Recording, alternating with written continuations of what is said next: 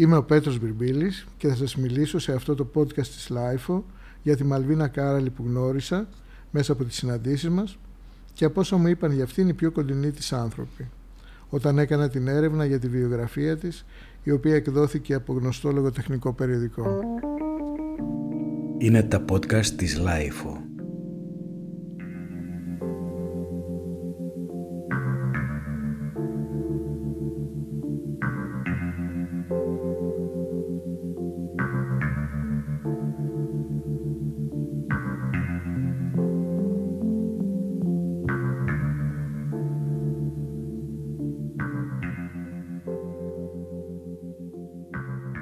Στα μέσα της δεκαετίας του εξήντα, ένα κορίτσι μελαχρινό, με μακριά μαύρα μαλλιά, αναστατώνει τη μικρή κοινότητα της Χαλκίδας.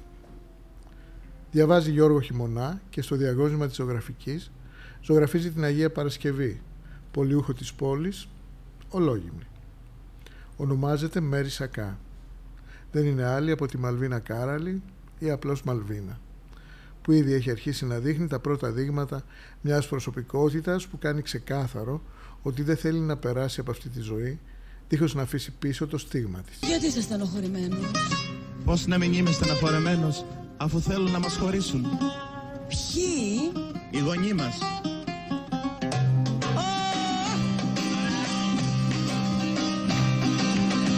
Σε το άστρο της αυγής για μένα.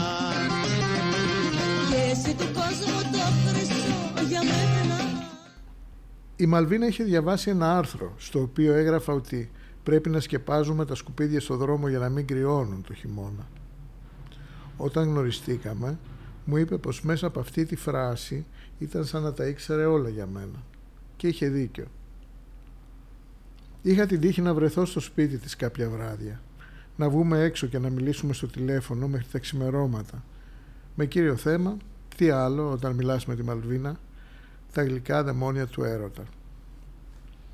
Ήμασταν εκείνο τον καιρό και οι δύο ερωτευμένοι ή πιο σωστά καψουρεμένοι, και αυτός ήταν ο λόγος. Μου έλεγε ότι ανήκουμε στην ίδια οικογένεια. Με γλυκαίνει ακόμα η σκέψη πως μου άνοιγε την ψυχή της.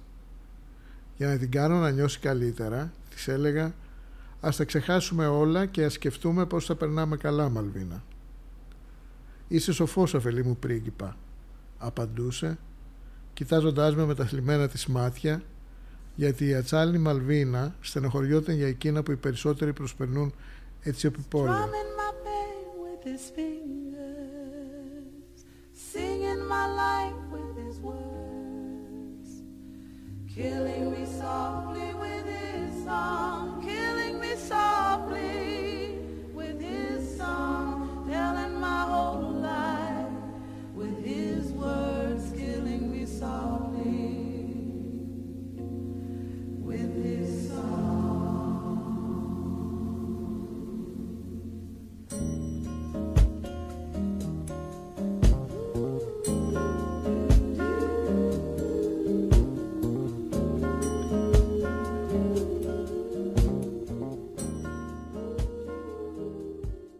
Έχουν μιλήσει για τη δημόσια εικόνα, τα χαρίσματα και την ψυχή της, σημαντικοί άνθρωποι της γενιάς της.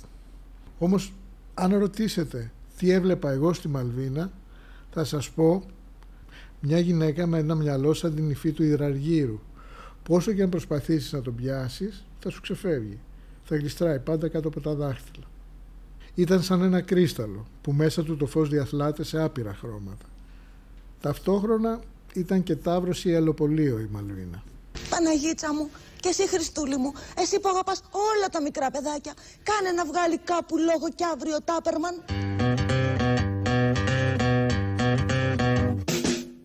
Οι ιστορίες για την καταγωγή και τα παιδικά της χρόνια είναι ασαφείς.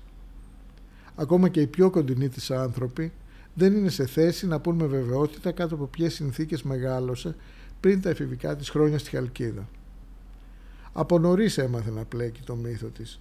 Ως εκ τούτου δεν είναι περίεργο που ούτε καν οι φίλες της δεν κατάφεραν να μάθουν μια ξεκάθαρη ιστορία για τα πρώτα της χρόνια. Η ίδια θεωρούσε τον εαυτό της ορφανό. Μέχρι την τελευταία της ώρα συνήθιζε να λέει «Υποπτεύομαι βαθύτατα όσους διαφημίζουν την ευτυχία τους, ακόμα και μένα, όποτε το έχω κάνει. συμπληρώνοντας ότι προτιμά να δηλώνει πως είναι απλώς καλά και σχετικά ευγνώμων. Όμως ακόμα και αν κάποιες από τις λεπτομέρειες δεν έχουν σχέση με την πραγματικότητα, το σίγουρο είναι πως όλες μαζί σκιαγραφούν την περίπλοκη προσωπικότητά της. Είχε την ικανότητα να τρέφει την εικόνα της με αξιοθαύμαστη επιμέλεια. Αντιφάσεις, περσόνες που εναλλάσσονταν η μία την άλλη όπως τα φεγγάρια, μετατρέποντάς την άλλοτε σε δογματική διανοούμενη, άλλοτε σε επιθύνια και υποταγμένη σύζυγο και μητέρα και άλλοτε σε υπέρλαμπρη τηλεοπτική στάρ που το μόνο που την ενδιέφερε ήταν τα φωτογραφικά φλάζ.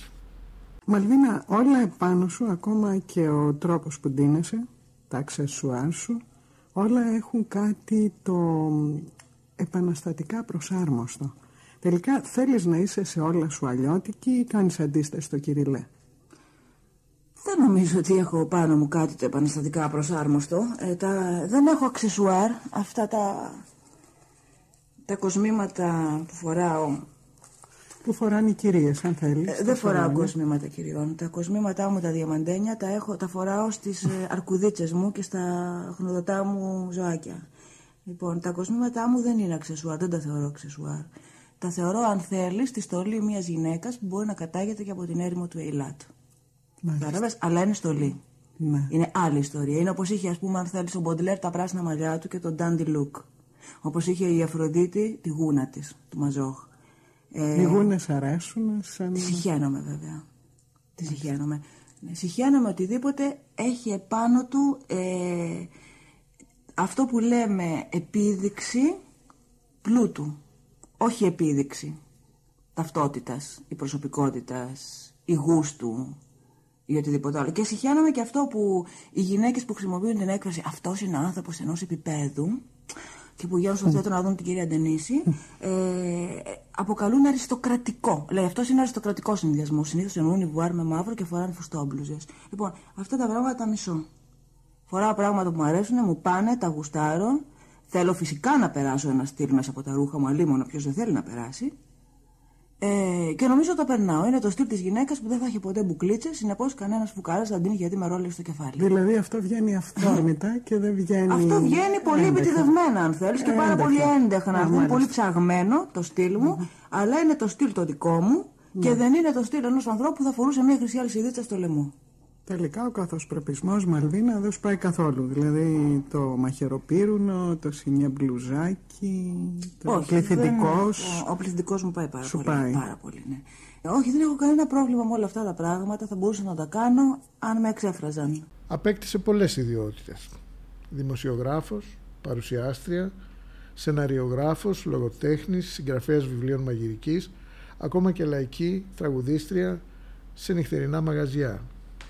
Αποθυμένο της από πάντα, όπως έλεγε, σε όσους έμεναν έκπληκτοι, βλέποντας τη γιγαντοαφίσα της στους κεντρικούς δρόμους της Αθήνας. Το σουξέ το έκανα, το καταχάρηκα, θα έδινα και την ψυχή μου για το σουξέ κάποτε. Τώρα το βαρέθηκα, το σκύλο βαρέθηκα. Ε, όσο για το τραγούδι, όχι, δεν ξεκίνησα να κάνω καριέρα στο τραγούδι. Ε, όχι, εννοείται. Ναι. Ξεκίνησα το να απολοχοποιήσω κάποιους ανθρώπους που πίστευαν ότι τραγούδι είναι να βγαίνουν εκεί πέντε κυρίες οι οποίες αναπαράγουν το μοντέλο που έχουν δει από την Κάτια Δανδουλάκη που παίζει την κυρία έτσι όπως μόνο μια επιρρέτρια μπορεί να την παίξει και κάνουν διάφορα σοβαρά και άκεφα πράγματα. Εγώ ξεκίνησα για να πω ότι είναι η, η, η τραγουδίστρια. Η τραγουδίστρια ήταν πάντα μια καημομπουρού, μια γυναίκα που έβγαζε τον καημό της έξω, που τραγουδούσε με το υπογάστριο. Υπάρχει μια πολύ καλή σημειολογική ανάλυση του Φινκελκρό πάνω στο τι σημαίνει το τραγούδι στην Ανατολή. Πώς περιδινίζεται η φωνή που βγαίνει από το υπογάστριο και μόνο. Και αυτό σημαίνει στις χώρες Μεσογείου και της Ανατολής και πουθενά αλλού. Ε, αυτό το έκανα. Δεν εννοώ να μην αφήσω τόπο άχεστο, όχι, για τρεις μήνες μόνο. Υπάρχουν πολύ καλύτεροι από μένα για να βγουν και να τραγουδάνε και να κάνουν σοβαρά αυτή τη δουλειά. Εγώ το έκανα σαν παιδική αιμονή. Στα δεκαπέντε χρόνια της περίπου γνωρίζει τον Βαγγέλη Κάραλη. Μένει αμέσως έγκυος και τον παντρεύεται. Μαθήτρια ακόμα, αλλά με τη σχολική ποδιά δέκα δάχτυλα πιο ψηλά από τις άλλες, συνεχίζει να ξαφνιάζει τους κατοίκους της Χαλκίδας. Εκτός σχολείου φορά μακριά αραχνοήφαντα φορέματα, στολίζει με μαύρες κουρτίνες το διαμερισμά της και μητέρα πλέον σουλατσάρει στην παραλία με στρατιωτικά καυτά σορτς και κοθόρνους, σπρώχνοντας ένα μαύρο καρότσι στολισμένο με μαύρα μεταξωτά. Μέσα στο καρότσι η κόρη της η Μελίτα, ως άλλο μωρό της Ρόσμαρη, όπως έλεγε με αυτοσαρκασμό αργότερα.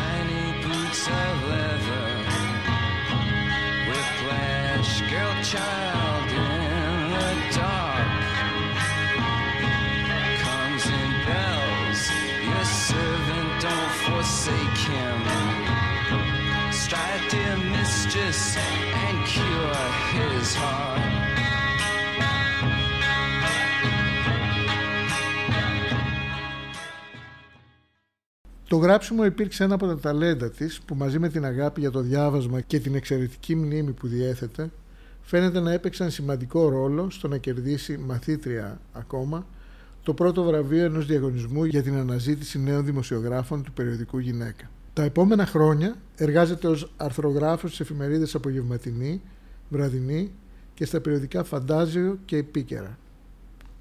Και ενώ όλα δείχνουν ότι το μόνο που την ενδιαφέρει είναι η δημοσιογραφία, εγκαταλείπει την Αθήνα για να ζήσει στο Παρίσι.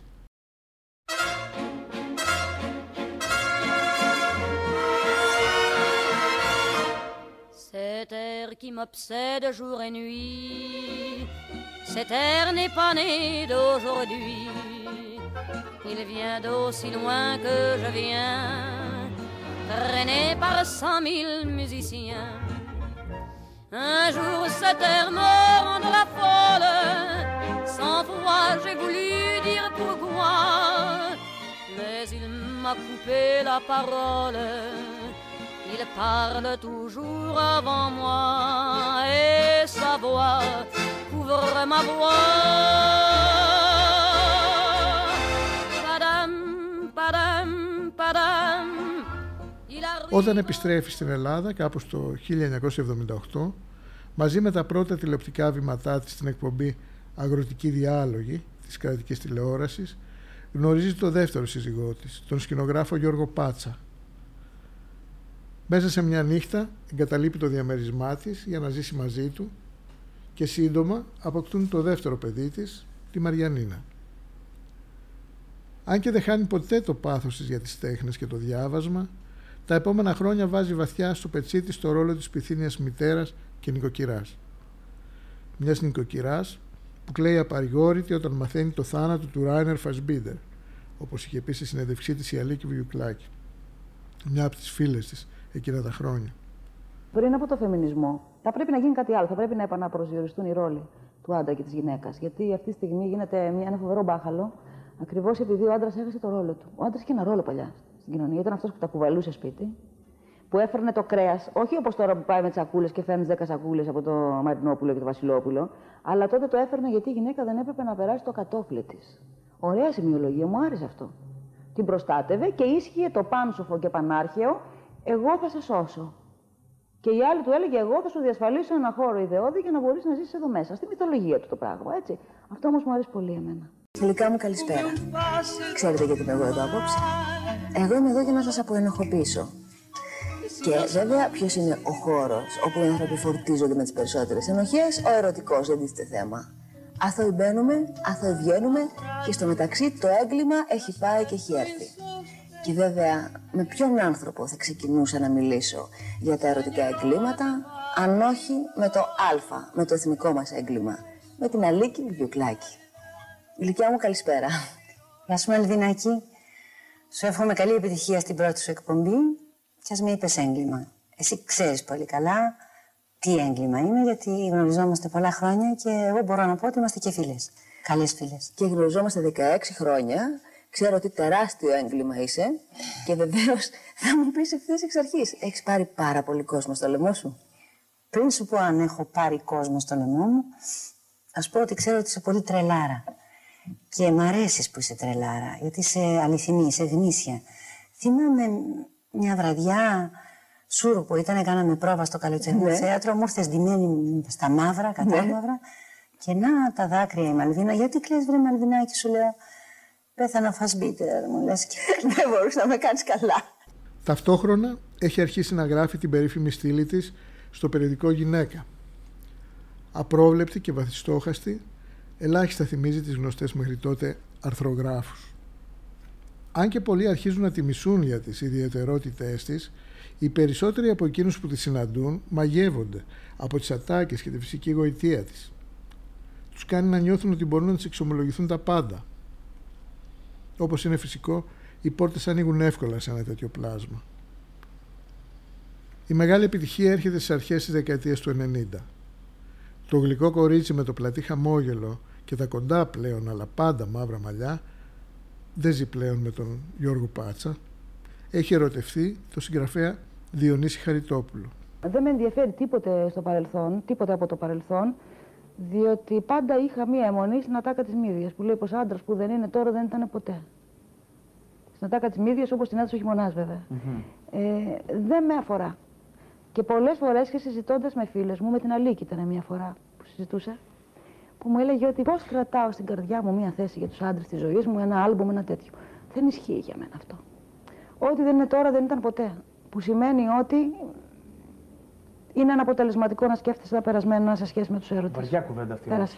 Δηλαδή, πώς βγαίνουν αυτά όλα από τη μνήμη, πώς βγαίνουν από την καρδιά. Λυπάμαι, ο έρωτας έχει βάρβαρη καταγωγή. Mm-hmm. Δηλαδή, εσύ τώρα να κάνεις μια βουτιά μέσα στις μνήμες και να μνήσουν, δεν θα.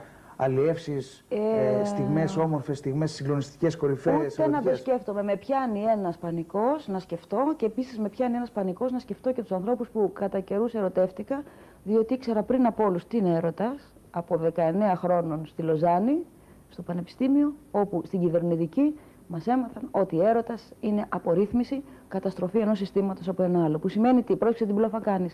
Στείνεις ένα βάθρο στον άλλον και τον mm. ανεβάζεις ένα. Α, τον κάνεις πάνω στο βάθρο. Ναι. Του τρώνε ένα κόκκινο χαλί. Και τον κάνεις Θεό. Και το ξέρεις ότι είναι ψέμα. Το ξέρει και ο άλλος ή μπορεί να μην το ξέρει, γιατί είναι πολύ αθώος. Αλλά παίζεται το ρόλο. Όταν περάσει ο έρωτας και τον δεις και τον, τον απογυμνώσεις και μάθεις τα μυστικά του, ε, το μόνο που μπορείς να νιώσεις είναι λύπη για αυτόν τον άνθρωπο. Και να τον αδειάσεις βέβαια. Αυτός είναι ο έρωτας. Ο έρωτας που, όπως έγραψα και το Time, κρατάει τρία χρόνια ακριβώς. Ερωτεύεσαι σημαίνει πως ακούς πια μόνο τη μουσική των Ταλιμπάν. Μιλάς συλλαβιστά σε ξένη γλώσσα. Δεν σε καταλαβαίνουν και το λες άδικο. Δεν πολύ καταλαβαίνεις και το λες μυστήριο. Οι αντενδείξεις είναι γραμμένες πάντα με πολύ ψηλά γράμματα. Κι όμως εγκαταλείπεσαι στο αλότριο γένος. Αυτά είναι λόγια της Μαλβίνας, για την οποία ο έρωτας ήταν η αρχή και το τέλος των πάντων. Στην εκπομπή που κάνουν μαζί με τον Διονύση Χαριτόπουλο, το Mea Culpa στο επτά εξ, εκείνη μπροστά σε ένα καθρέφτη συνομιλεί με ποιητές, τραβεστή, ηθοποιούς και στάρ για τον έρωτα, τα λάθη, τα πάθη, το μακιγιάζ της χήρας και για το πώς θα είστε ένα ωραίο πτώμα. Και αυτό είναι μόνο η αρχή. Τίποτα δεν μπορεί να σταματήσει την επινοητικότητα και την τόλμη της ερετικής Μαλβίνας, που μπορεί να είναι αντιτηλεοπτική, όμως ξέρει να κάνει τα πάντα με στυλ. Στο επόμενο τηλεοπτικό της εγχείρημα, με τίτλο «Η πόλη σε άλλο», σερβίρει πατσά στην κρεαταγορά, πουλάει λουλούδια στα μπουζουξίδικα, καθαρίζει τζάμια στα φανάρια, υποδίεται τη ρακοσυλέκτρια, έως ότου καταλήξει, με λιμουζίνα που οδηγεί τσολιάς, στην τηλεόραση και στο ραδιόφωνο του Αντένα, όπου την περιμένει η μαζική αποδοχή της εκπομπής «Όσο υπάρχουν Έλληνες». Τιμένη στα μαύρα, με λαχρινή ανάμεσα στις ξανθές του καναλιού, δεν χαρίζεται σε κανέναν.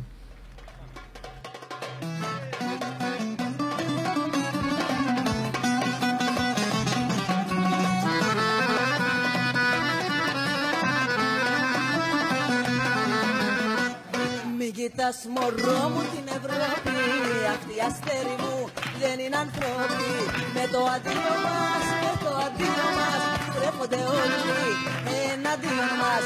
Με το αντίο μας, με το αντίο μας, τρέφονται όλοι εναντίον μας.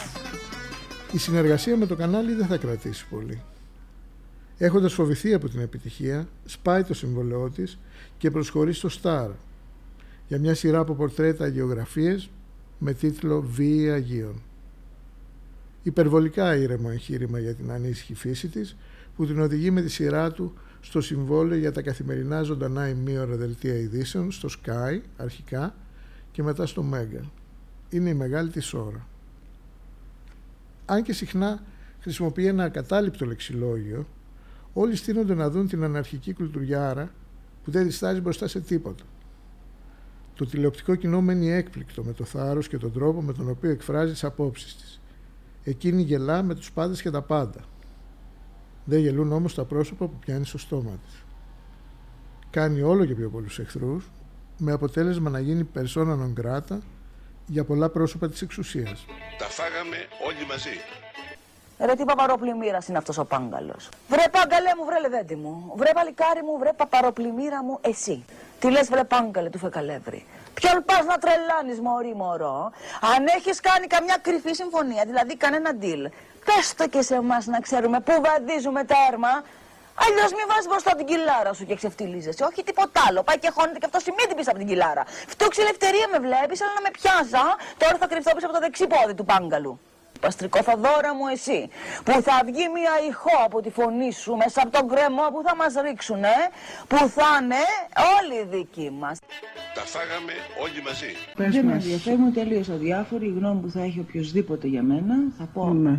θα, α, τη γνώμη μου εντελώς ανεπηρέαστα, δεν θα προσπαθήσω να κολακέψω κανέναν. Ναι. Αυτό δεν έχει αντίκτυπο στην δουλειά σου γενικά, γιατί... Κοιτάξτε, εγώ καταρχήν δεν θεωρώ ότι είμαι ένα άτομο το οποίο κάνει για μία δουλειά. Δηλαδή, mm-hmm. ζωμώ αφού αν την έχω και ζωμώ αφού αν δεν την έχω. Το να με διώξουν δεν με ενδιαφέρει καθόλου από μία δουλειά, μου είναι τελείως αδιάφορο. Μακάρι να με διώχνανε, θα βρήκα κάποια άλλη. ε, δεν θεωρώ ταυτίζομαι με κανένα από τα έντυπα στα οποία έχω δουλέψει κατά καιρούς να λέω το περιοδικό μας και εμείς το περιοδικό μας. Δεν είναι το περιοδικό μας, είναι το περιοδικό του κυρίου Τερζόπουλου. Αγνοώντας τους. Σίγουρη για τη δύναμη που της έχει δώσει το κοινό της και ενώ κάνει φωτογραφίσεις για εξώφυλλα, συνεχίζει να συντηρεί τον αγαπημένο της ρόλο.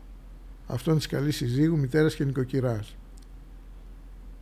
Εκδίδει βιβλία και κάνει εκπομπές με συνταγές μαγειρικής, με συμπαρουσιαστές τα δύο μικρότερά της παιδιά, όπου κοιτάζοντάς την πιστεύει κανείς πως το μόνο που την ενδιαφέρει είναι αν θα βράσουν καλά τα μακαρόνια. Εγώ συναντάω πολλές Μαλβίνες. Στην τηλεόραση είσαι πιο επιθετική. Ε, στο, όταν γράφεις είσαι πολύ πιο ευαίσθητη. Ε, στο σπίτι σου, με τα παιδιά σου, είσαι τρυφερή, έχεις πει ότι είσαι γκέισα με τον άντρα σου. Ποια από όλες είσαι, ποια Μαλβίνα είσαι τελικά. Ε, κοίταξε να δεις, η καθαρότητα των ειδών έχει οδηγήσει σε τεράστιους φασισμούς. Δεν θέλω να είμαι τίποτε καθαρό. Mm-hmm. Ε, ακόμα και αν είμαι υβρίδιο, προτιμώ το υβρίδιο από την καθαρότητα του είδους. Mm-hmm. Δεν μου αρέσει καθόλου να είμαι ένα πράγμα. Όπως δεν είναι και κανένας άνθρωπος άλλωστε. Όταν είσαι ένα πράγμα, σε βαριούνται. Ε, δεν βαριέσαι και στον εαυτό σου. Όταν είσαι ένα πράγμα, σαφέστατα σε βαριούνται. Και όταν είσαι πολλά πράγματα, σαφέστατα δυσχεραίνεις τη θέση των άλλων. Οι περισσότεροι άντρες αποδεικνύουν την μονογαμία τους, πηγαίνοντας με άλλες γυναίκες, οι οποίες τους εξακοντήσουν πίσω στη γυναίκα που αγαπάνε. Εσύ το ανέχεσαι αυτό, θα τον εχόμουν. Δεν θα με ανοχήσω, όχι θα τον εχόμουν. Εγώ. Εύχομαι, ιδίως σε περιόδους χωρισμών, που μου αρέσει ο χωρισμός για κανένα μήνα το χρόνο. Ξέρεις, είναι, έχεις τη χαρά της επανασύνδεσης μετά έντονη. Σε περιόδους χωρισμών εύχομαι, θα ήθελα πάρα πολύ ο αγαπημένος μου να πάει με μια άλλη γυναίκα, γιατί είμαι σίγουρη ότι αυτό θα τον εξακόντιζε με χίλια σε μένα. Βέβαια, είναι αυτό που σε καλεί να, να επιστρέψεις στην ασκητική. Του έρωτά σου, εφόσον είσαι ερωτευμένος βέβαια, που δεν τίθεται θέμα. Είπες για τη γυναίκα του Τσιτσάνη ότι έχει ναι. ταλαιπωρηθεί από αυτόν τον άντρα κτλ. Ξέρεις τι μου φαίνεται για σένα, ότι έχεις ταλαιπωρηθεί και εσύ πολύ. Εγώ να σου πω. Ε... Δηλαδή, πέρα από το ότι πέτυχες προσωπικές φιλοδοξίες ναι. και συνεχίζεις να πετυχαίνεις πράγματα και να κάνεις πράγματα, μου φαίνεται ότι και εσύ έχεις ταλαιπωρηθεί, έχεις πληγωθεί δηλαδή και πολύ βαθιά. Δεν ξέρω αν είναι ταλαιπωρία. Εγώ έχω ένα πράγμα μέσα μου που με κάνει καμιά φορά να ακυρώνω και τον ίδιο τον άνθρωπο. Έχω. Την αίσθηση, ε, πολύ αναπτυγμένη την αίσθηση της δημιουργίας. Έχω εκείνο το ειδικό αισθητήριο που με κάνει να ξεχωρίζω το δημιουργό από το μη δημιουργό. Ως εκ τούτου δεν μπορώ να ερωτευτώ παρά μόνο δημιουργούς. μου είναι αδύνατον οτιδήποτε άλλο και να υπομείνω και όλα τα σουσούμια και τα βίτσια των δημιουργών. Βεβαίως, και αυτό είναι μια τρομερή ταλαιπωρία. Δηλαδή, πιστεύω ότι τελικά ο δημιουργός δεν έχει ανάγκη μια γυναίκα σαν και εμένα, ή σαν τη Μαντάμ Σαμπατιές, σαν τη Λου Σαλομέ, τη Ρουμένα των Αλογιών, σαν μια άλλη παρόμοια. Έχει ανάγκη από μια γυναίκα που το έργο του δεν την αφορά. Αυτή μπορεί να λειτουργήσει σωστά μαζί του, μπορεί να είναι εγκάλα-εγκάλ. Εγώ δεν μπορώ να είμαι εγκάλα-εγκάλ με κανένα δημιουργό. Γιατί πιστεύω ότι ο πλανήτης φτιάχτηκε για να υπάρξουν οι δημιουργοί. Συνεπώς, εγώ θα είμαι από κάτω από τον δημιουργό. Καταλαβαίνετε. Mm. Εξορισμού θα είμαι από κάτω. Ας με βάζει πάνω από όλους. Mm. Θα είμαι από κάτω, γιατί σέβομαι το έργο. Αυτό τον εκοφαντικά ήσυχο χειμώνα που με περιμένει, λέω να τον φωταγωγήσω με την έγκλη της ευλογημένης απραξίας. Και όταν βαρεθώ το πουπουλένιο πάπλωμα, θα φορέσω επιτέλους την πρώτη ρόμπα που απέκτησα στη ζωή μου. Μάλινη, μπορντό, ανδρική ρομπίτσα. Θα συρθώ μέχρι το γραφείο, θα ανοίξω τη γραφομηχανή και άπλητη, άβαφη, θα αρχίσω να γράφω αυτό που χρόνια τώρα οργανώνεται στο παραδαρμένο κεφάλι μου. Ένα βιβλίο για τον επαναπροσδιορισμό των σχέσεων και το νέο ρόλο της γυναίκας. Γιατί μια φράση με διακατέχει εδώ και καιρό. Η νίκη θα είναι η καταστροφή της. Και ακόμα επειδή όπου και να κοιτάξω στον περίγυρό μου, δεν βλέπω γυναίκες, αλλά κατεστραμμένες νικήτριες. Οι πετυχημένες φίλες μου, οι περισσότερες, νικήθηκαν κατά κράτος. Μεταράζει το ρήμαγμα της ζωής τους. Μα πιο πολύ μεταράζει η μοναξιά τους. Οι άντρες τους δεν τις αγαπάνε. Οι εραστές τους δεν τις αντέχουν. Οι φίλοι τους τις κολακεύουν, πως τάχα μοιάζουν με εικοσάρες. Ήταν ένα απόσπασμα από το βιβλίο της «Ο έρωτας και άλλες πολεμικές τέχνες». Τι κρύβεται λοιπόν πίσω από αυτή την αντίφαση και την αναλλαγή ρόλων που θυμίζει μπλόφα? Η επιθυμία της για απόλυτη ελευθερία ή απλά η ματαιότητα μιας μελαγχολικής και έφραυστης γυναίκας? Τα τελευταία της χρόνια, αδειασμένη και ανεπιθύμητη από την τηλεόραση λόγω των αποψεών της, αλλά αγαπημένη όσο ποτέ από το κοινό της, γνωρίζει μια ακόμα επιτυχία μέσα από τη θρυλική στήλη σαββατογεννημένη στο περιοδικό Σύμβολ. Ονειρεύεται ένα σπίτι στο Μαρόκο και σχεδιάζει ένα νέο γάμο. Είναι ξανά ερωτευμένη. «Πώς φαντάζεσαι τη ζωή σου έπειτα από δέκα χρόνια?» την ρωτούν. Μια πενιντάρα με άσπρα άβαφα μαλλιά που θα γράφει βιβλία και θα φτιάχνει σπιτικές μαρμελάδες. «Δεν έχω καμιά διάθεση να παίξω την άζουσα», απαντά.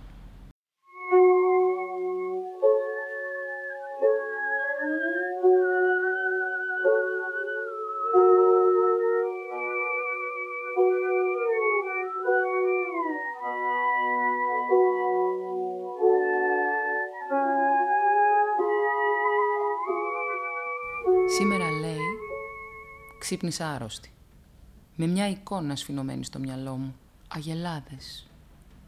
Με μάζεψαν όπως όπως, γυμνή, το υπνοδωμάτιό μου σαν τηλέρο, ανάμεσα στα σεντόνια μου μισοσαπισμένα φρούτα. Τους συχτήρισα, δεν πτωήθηκαν, κάτι θα ξέρουν. Αφέθηκα. Με έβαλαν σε ένα δωμάτιο κρέμ, άθλιο παράγωνο, ψεύτες. Είναι, λέει, η σουίτα. Ξέρω τι μου ετοιμάζουν. Κάνω τον ψόφιο κοριό. Κουβαλάνε όλα τους τα φασιστικά τεχνάσματα. Ορί, κομψοτεχνήματα παρακεντήσεων. Περίληποι γιατροί. Τους λέω όλους στέλιο. Νευριάζουν. Ασπροντιμένες με τρυφερά νύχια νοσοκόμας ή με νύχια κομμότριας. Δίχως πρόσωπο αυτές. Μόνο γυαλιά και αντάβιες.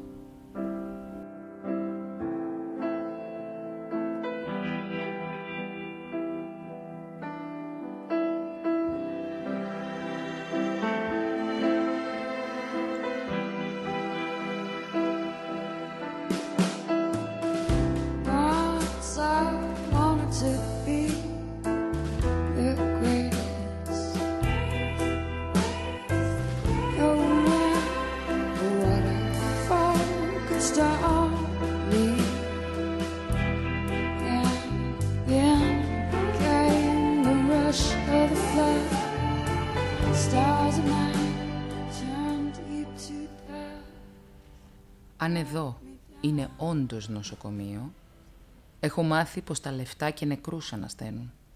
Ζυγώσατε ξανά και την επιταγή θέλετε, ας είναι μεταχρονολογημένη. Αρχίσατε να ονειρεύεστε πως θα μου χώσετε φαρμακομένους ορούς και άλλα τέτοια τελειωτικά.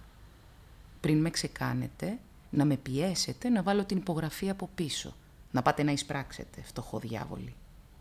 Λες και δεν σας είχα δει που ψάχνατε την τσάντα μου ενώ λαγοκοιμόμουν, δυστυχισμένα ορφανά. Ευτυχώς που εγώ γλίτωσα και δεν είμαι πλέον σαν και εσάς. Και χόρτασα και λεφτά και οικογένεια και αγάπη. Κυρίως αγάπη.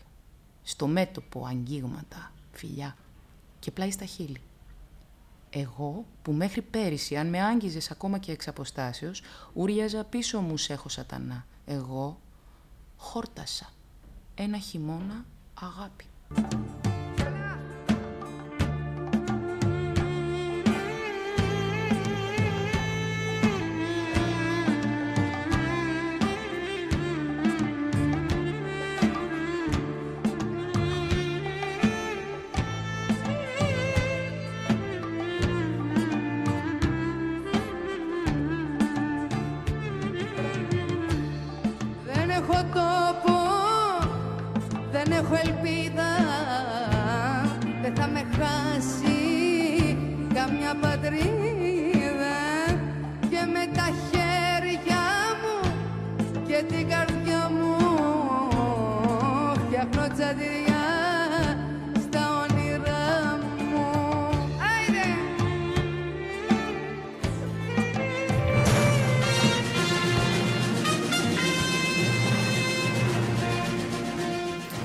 Μετά από πολλή μηνυμάχη με την Επάρα την Όσο, η δημοσιογράφος και συγγραφέας Μαλβίνα Κάραλη άφησε την τελευταία της πνοή τα ξημερώματα σε ηλικία πενήντα ετών.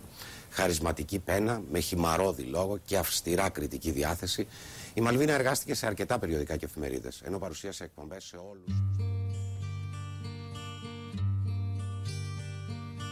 Όλα σε θυμίζουν, απλά και αγαπημένα, πράγματα δικά σου καθημερινά, σαν να περιμένουν κι αυτά μαζί με μένα, να'ρθεις κι ας χαράξεις για στερενή. Έφυγες στα πενήντα της χρόνια, αθώα και άτακτη, λατρεμένη αλλά και παραγωνισμένη. Ποια ήταν τελικά η Μαλβίνα Κάραλη? Κανείς δεν ξέρει. Με όσους και αν μίλησα προκειμένου να γράψω τη βιογραφία της, οι κόρες της, οι φίλες της, οι συνάδελφοί της, ο πρώην σύζυγός της, η οικιακή βοηθός της, μέχρι και ο τελευταίος ερωτάς της, ο σκηνοθέτης Μενέλαος Καραμαγιώλης, όλοι είχαν μια διαφορετική εικόνα για εκείνη. Όλες μαζί με έκαναν να καταλάβω ότι η επιθυμία της ήταν το ερώτημα ποια ήταν τελικά η Μαλβίνα να μην απαντηθεί.